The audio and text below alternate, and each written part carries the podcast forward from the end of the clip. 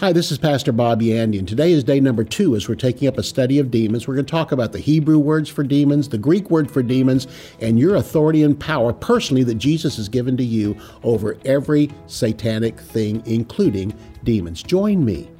For more than 40 years, Bob Yandian has been an expositor of the Bible, making seemingly complicated doctrine easy to understand. Grab your Bible and study the Word of God with Bob Yandian. Hello, I'm Pastor Bob. Welcome back to Student of the Word, and we're here to bless you today. We started a series yesterday, and that's on the study of demons. I'm offering to you my series on angels and demons, a flash drive, and so you'll be blessed by. In fact, the things I got into yesterday on the broadcast, and that is the origin of demons, is even brought out more in there. And I know it's going to be a great blessing to you, so please order that. And the books that I mentioned yesterday also on studying the origin of demons, I brought out the fact that uh, that demons are not fallen angels. All right. And if you believe that, fine. We get to heaven one day. God might straighten all of us out, including me. But I don't believe so because again, I found out so many things where demons differ from angels. And one thing about demons is they can't manifest themselves unless they're inside. They're constantly seeking someone to inhabit. And that someone could be a person or secondarily, they will accept an animal. They did in the word of God when they inhabited pigs. But angels don't do that. In fact, an angel can just show himself in a body. He can just suddenly take on a body. And it looks like a human body. And the Bible says we can entertain angels unawares. They just look like people around us, but demons don't do that. And anybody that's seen a demon, will tell you they don't look a thing like a like a human being. No, they look more like a, a monkey, a hairy creature, small and uh, irritating, and uh, even paintings from history way back hundreds of years ago where they've seen demons and painted them. They all look the same, and that's exactly how people describe them today. So again, we found the word of ice, and what I taught was that really demons are disembodied spirits of a race that was here before Adam. So if you get into, I mean, you know, if you didn't hear yesterday and uh, you're suddenly going, what? Well, then I, brought, I brought out some great uh, things to study. First of all is Earth's Earliest Ages by Pember. And I don't know if that's still in publication, but I found them on eBay, so they're still out there. And the next of all, the Finis Dake Bible uh, and that's still available too. So, uh, especially the notes right out of, of Genesis chapter 1, verses 1 and 2, bring out incredible history of what the Bible says about uh, an earth that was here before the time of Adam. And Adam was not the first one to sit there. In fact, the first one that ruled the earth from the Garden of Eden was Lucifer himself. It says, You have been in Eden, the garden of God. Every precious stone was your covering. So he ruled the earth from there, but he fell. God wrapped up this entire planet, judged it. And in Genesis chapter 1 and verse 2, it says, The earth, here's the Hebrew, the earth became without form and void. It didn't start out that way, but the earth became without form and void. And literally, verse 2 is a restart of the earth. And Adam and Eve were placed here. And this time, Adam and Eve, even though they failed, they were God's chance to get back into this earth and now produce later on the seed of the Lord Jesus Christ and bring redemption to this whole thing. So, with all of that, let's get back in the Word of God. I want to give you some names for demons. Let's start with some Hebrew names for demons. The first one is Sair, S A I R. We get the word satyr from this, and a satyr is a half animal half human being. A satyr is one with a horse's horse's body, but it's the torso and the head of a man coming out of it. And so this is in essence what demons are. They inhabit human beings and they themselves are partly animal, partly human beings of some kind, and there was no redemption for them. Whenever God wrapped up this whole thing, apparently the entire earth went after Lucifer, went completely after Satan, and God just wrapped up the whole place. But the spirits of these disembodied uh, beings still roam the earth today. And again, above them, Satan does have some of the fallen angels, but most of the fallen angels are really bound in a place called Tartarus under the earth, waiting for the time of the uh, judgment of God against all unbelievers and all demons and all of fallen angels and everything, and that will be at the great white throne judgment. So the word Sair, S-A-I-R, is where we get the word satyr from, and it means a hairy, rough he-goat. Interesting, isn't it? Leviticus chapter 17 and verse 7, this word appears in Second Chronicles chapter 11 and verse 15. He-goat is the one that really gets me.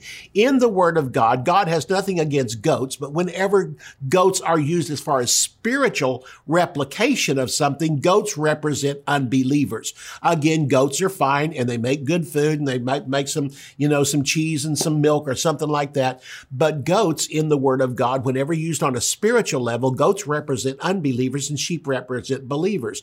Jesus will come back one day and take the nations in front of him and within the nations separate the sheep believers from the goats unbelievers.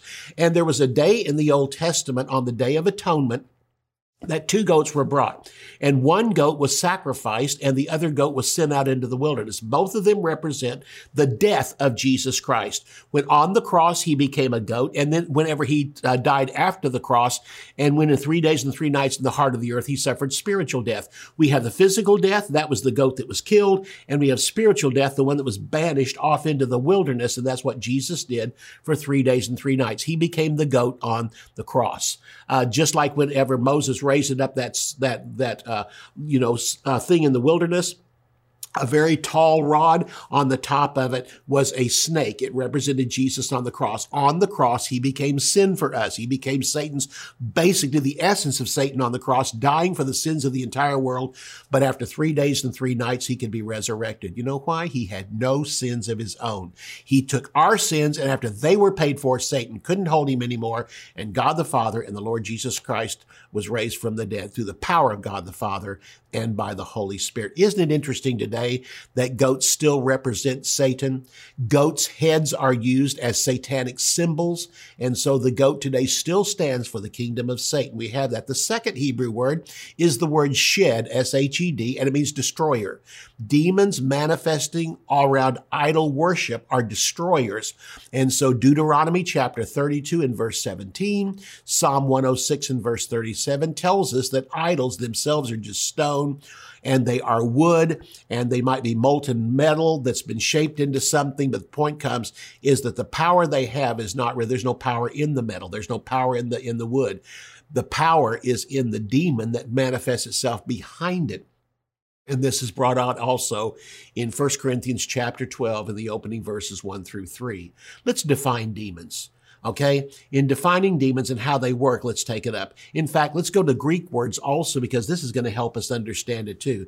The first word in the Greek that we bring up for demon is the word daimon, D-A-I-M-O-N. It's where we get the word demon. And this is just a general term for all demons found in Matthew chapter 8 and verse 31, Revelation chapter 16 and verse 14. Isn't it interesting that we have movies today? And one of them was the about Antichrist, and it simply called him Damien.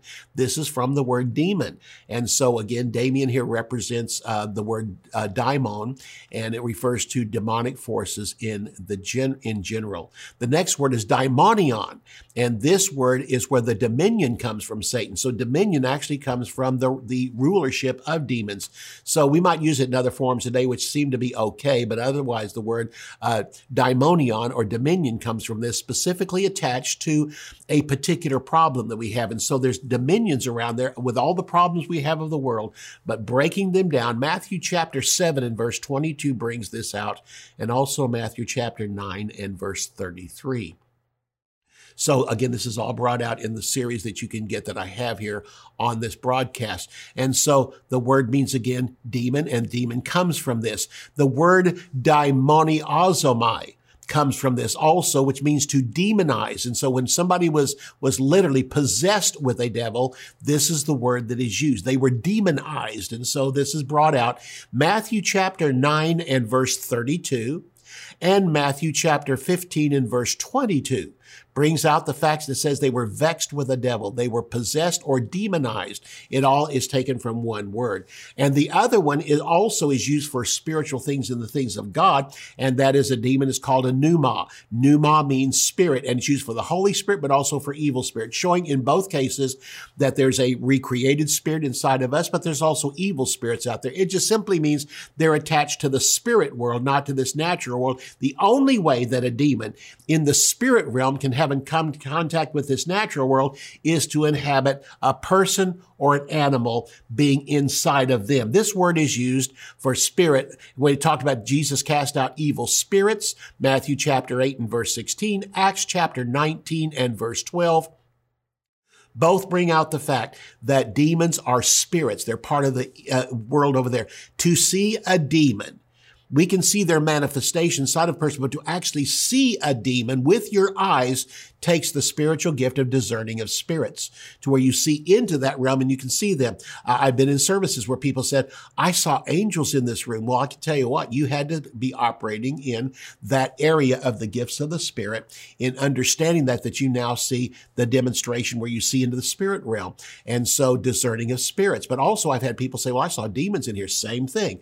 Now with angels, angels could have come and manifested themselves in this natural world. We can see them. But most of the time when we see angels, we're seeing into their realm. They're not coming into our realm. And the same thing with demons. With demons, it has to be discerning of spirits because they do not have the ability to manifest themselves in this world. Let's talk about New Testament titles. In Luke chapter 7 and verse 21, in Acts chapter 19 and verse 12, and Ephesians chapter 6 and verse 12, they're called evil spirits. The Greek word means a malignant evil, much like a, much like a cancer that becomes malignant. It grows worse and worse and worse. The second one is called foul or unclean spirits. I, this is cool. I like this because I had a guy tell me one time, he said, Jesus never met a homosexual. And if he did have, he would forgive them. I said, well, yes, I think he did meet them and yes, he would forgive them. But he did meet homosexuals. It's not like it's some new problem. It's been around for a long time, even since the Old Testament. And that's because it's called an unclean spirit, a foul or an unclean spirit. The word unclean means in, unclean, impure, sexually impure. It's used around the word pornography, child sex, and homosexuality, lesbianism, bestiality, anything unclean. Natural sex is clean as far as God is concerned, but then it gets into perversion of sex. Galatians 5 and verse 20 29 calls this word uncleanness and lists the, the, the uh, manifestations of the flesh. The manifestation of the flesh come along as adultery, fornication, uncleanness. All three are, are, sexual terms.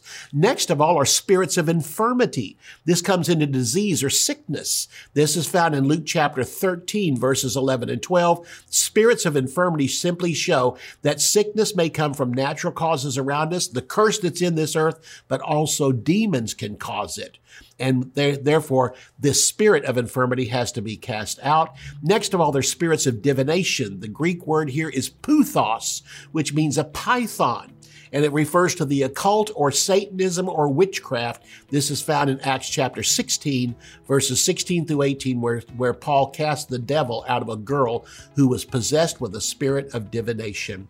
And finally, seducing spirits. The Greek word means a deceiver or an impostor found in 1 Timothy 4 1. And today there's being seducing spirits sent around the world. Seducing spirits and doctrines of devils. Seducing spirits simply means Satan is in the enticing business to draw us into his world. I'll see you right after the break. Do angels really exist today? What is their purpose? How do they appear in the earth? What about demons? Where did they come from? Are they fallen angels? And can they actually possess a person? In 15 audio lessons on Angels and Demons flash drive, Bob Yandian teaches what the Bible has to say in a comprehensive topical study of angels and demons. Lesson series include Angels, God's Messengers, a study of angels, the Christian and demons, and a study of demons. MP3 audio files can be played on computers, MP3 players, smartphones, tablets, iPads, and iPhones, as well as car audio systems equipped with a USB port. To order Angels and Demons, visit our website at bobyandian.com a new book just came in. I've been waiting on this book, Theology Simplified. This is a class I teach at Charis Bible College, and I've been waiting to put this into a book. It's eight different theological terms that sound difficult but actually are very simple. I just simply think the Bible sometimes is filled with complicated sounding words, but you break it down, it becomes very simple. This book is called Theology Simplified. Let me tell you what all it covers. It covers predestination, it covers reconciliation and sanctification, it covers glorification, justification. Redemption, propitiation, and election are all covered in this book. And again, big words with simple meanings. I bring it down to you. Go to my website, bobyandian.com. You'll find how you can have a copy for yourself. Blessings upon blessings to you. Bob Yandian Ministries is training up a new generation in the Word of God. Because of your generosity and faithfulness, this teaching ministry is able to change countless lives. You will never know until you get to heaven how many people received Jesus, were filled with the Holy Spirit, healed, or found God's will for their life through your support and prayers. If you would like to become a partner with Bob Yandian, visit our website at bobyandian.com and click on Partnership. Welcome back to the broadcast. I want to take to you from the Word of God that literally demons are an extension of the nature of the flesh. The nature of the flesh came from the disobedience of Adam and Eve in the garden. In fact, that's the first thing that entered into them, and it's called sin in the singular sin in the singular. And so we all have within ourselves, even as Christians, sin, but it's found in our flesh, in this part of us. The inward man, the spirit has been uh, born again, made into the image of God, and our soul, which is attached to the spirit within us, is being changed day by day by the word of God. But the flesh never changes. In fact, it gets older. It eventually dies, turns to dust. But found within your body is the nature of sin. And it's called the nature of the flesh, found in the word of God. And to be carnally minded, that's in control by your uh, flesh and your mind and your flesh working together is called carnal, but when your mind and your spirit work together, it's called spiritual. So there's spiritual Christians following the Holy Spirit in fellowship with God, carnal Christians, even though they're still a Christian, but yet they're out of fellowship with God because they're controlled by the nature of the flesh. The Holy Spirit still lives in you. He's just got his arms folded. He no longer has control over you until you repent of that sin, ask God to forgive it. And the moment you do, he's faithful and just to forgive you, cleanse you from all unrighteousness and bam, you're back in fellowship with God and the Holy Spirit's in control. But demons are an extension of the nature of the flesh. We're told what those things are in chapter 5 of the book of Galatians, where it talks about the uh, manifestations of the flesh. And the works of the flesh are manifest, which are these. So any of these that we find, demons are extensions of them. And so uh, let's talk about that. Any problem of the flesh has a corresponding demon out there. Uh, there's sexual lust. And so we have pornography and all these things now attached to the sexual lust that's within us. There's a proper use of sex, but there's also a wrong use of sex. There's power lust. There's the love of money. There's jealousy, anger, murder, all these things, if we don't control them here, actually demons can begin to come on, come in and they begin to entice us. A Christian cannot be demon possessed, but a Christian can be uh, at times uh, overtaken by a demon and they influence us in our life. But again, a Christian cannot be demon possessed. Only sinners can be possessed by a demon because how in the world can a demon move into your spirit when the Holy Spirit lives there? The Holy Spirit will not share us with a demon, but a demon can infect our thinking. It can bring disease onto us, but it cannot actually, again, demons cannot take, take control of us. And so demon possession is for the sinner, not for the saint. But that doesn't mean Christians don't have problems with demons. So demons cannot overtake you apart from your own will. James chapter 1 and verse 14 says, Every man is tempted when he's drawn away of his own lusts that's here in your flesh and then enticed. The enticement comes from the demons that are in this world. Anything which numbs the will is forbidden in the word of God. Drunkenness, drugs, idolatry, witchcraft, all these things numb the will and open you up to demonic forces. So again, this is brought out strongly in the word of God. And that's why when we commit any of these things, if we commit a sin of any kind, it's an open door for demons to begin to come and entice us stronger than ever before. And in that moment of weakness, we can follow after them. It simply comes back to this. The moment you do something wrong, ask God for forgiveness immediately, quickly. Perpetual unforgiven sin weakens the will. And that's why demons cannot take you where you are strong, only where you are weak. Let's talk again. Let's emphasize more about demon possession versus demon oppression. Only a sinner can be demon possessed and they can be oppressed, but only Satan can oppress a Christian. He cannot possess them because we are possessed by the Holy Spirit. We may be living in carnality. We may be following our flesh, but on the inside, we are owned by God. I am a child of God. I'm just momentarily out of fellowship with Him. You know what I'm talking about. In your own home, your own children. They're born into your family and they will always be children of your family. But there's sometimes you don't like what they're doing and they're rebellious. They begin to go their own way. What you're waiting for is two simple words. I'm sorry.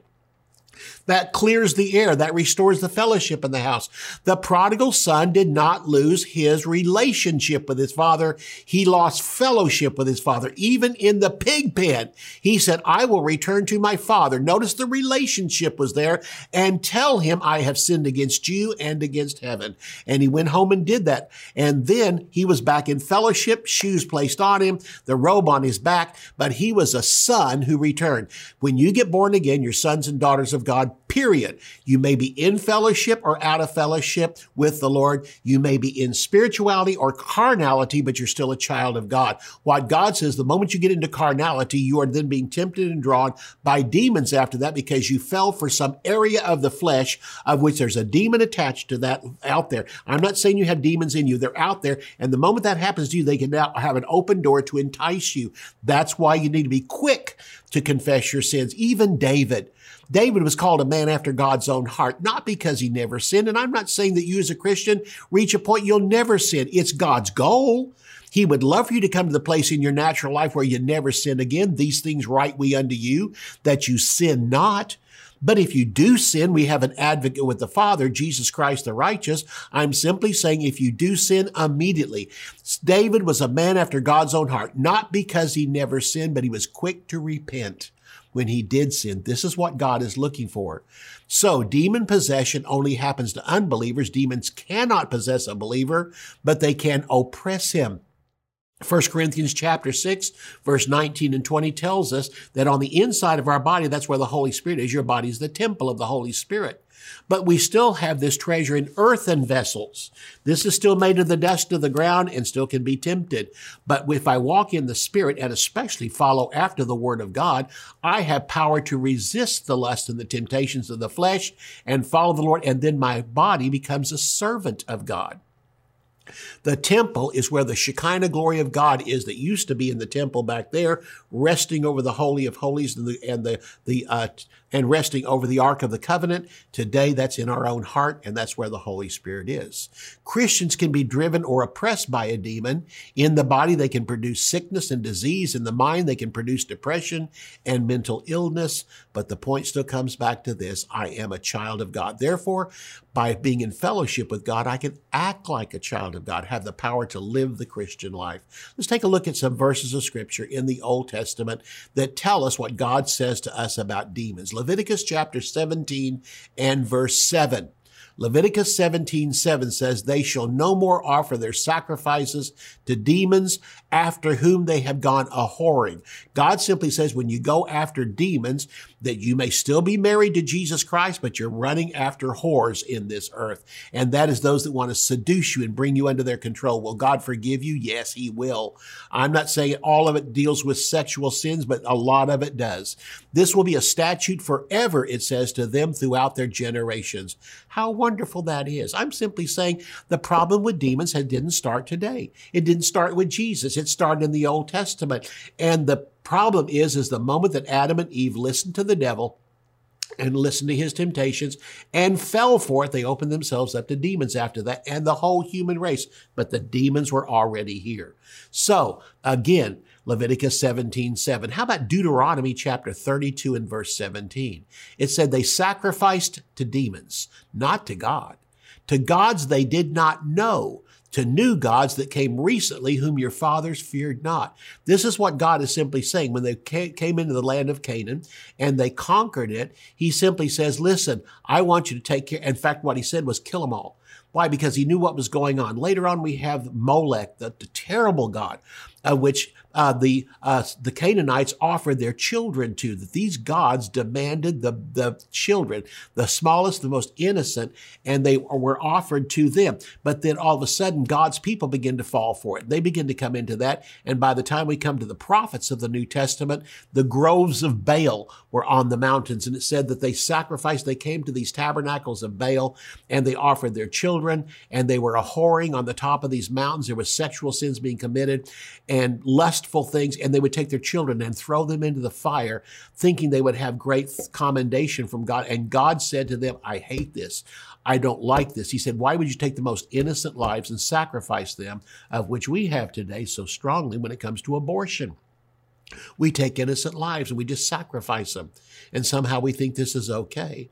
Let's talk about Revelation chapter 16 and verse 14.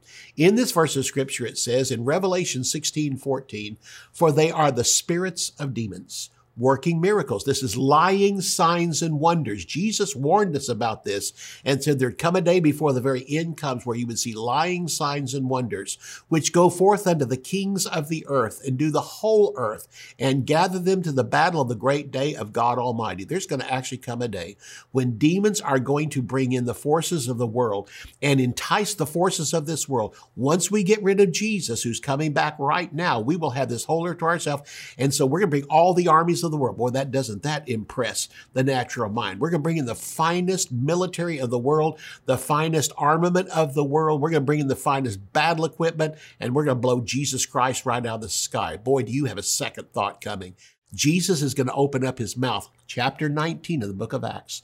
He's going to open up his mouth and out will come a sharp two-edged sword. You know what that sharp two-edged sword is? The word of God. He's going to speak the word as he did directly to the devil. It is written, it is written, it is written. He's going to quote the word of God. And when he opens up his mouth, out will come a sharp two-edged sword and kill all of them that come against him. One man opening up his mouth without a gun in his hand without a rifle, without a sword, without a shield, is going to speak the word of God. And the Bible says on that day, so many of the uh, of the military will be killed coming against Jesus that the blood will run to the horses' bridles. That's how high the blood will be for 185 miles. Matthew chapter 10 and verse 1 believers have been given authority over Satan. And in Matthew 10 1, he called his disciples to himself and gave them authority over unclean spirits to cast them out to heal all kinds of sickness and disease. Because why? Whether it's demons or sickness and disease, demons can cause sickness, demons can cause disease, or else it's the curse in this earth, but it still all originates from Satan. We've been given authority over that. Matthew chapter 9 and verse 33. And when the devil was cast out, the dumb man spoke, and the multitudes marveled, saying, It was never so seen in Israel. Matthew chapter 9 and verse 32, the verse just before it. They went out and behold, they brought to him a dumb man possessed with a demon. Notice this. Now, there may be natural reasons, there may be, you know, birth reasons, or there may be disease reasons why someone can't speak, but this was definitive, definitely pointed out as a demon. Acts chapter 19 and verse 12. It says here in this verse of scripture about Paul preaching in Ephesus, and it says the power of God was so strong that literally he was anointed and people began to lay their handkerchiefs and aprons on him, so that from his body were brought to the sick handkerchiefs and aprons, and the diseases departed from them and the evil spirits went out of them. That's the power of the Spirit of God. You have that power. You have that name of Jesus. You have that authority. I'll see you next time. You can order resources, become a partner, or browse free articles and podcasts by visiting our website at bobyandian.com. You can also join our mailing list and receive weekly devotions and the latest ministry updates. If you would like to contact Bob Yandian Ministries, visit bobyandian.com and click on Contact. To contact us by mail, use the address on your screen. Thank you for watching today's broadcast. We'll see you next time on Student of the Word with Bob Yandian.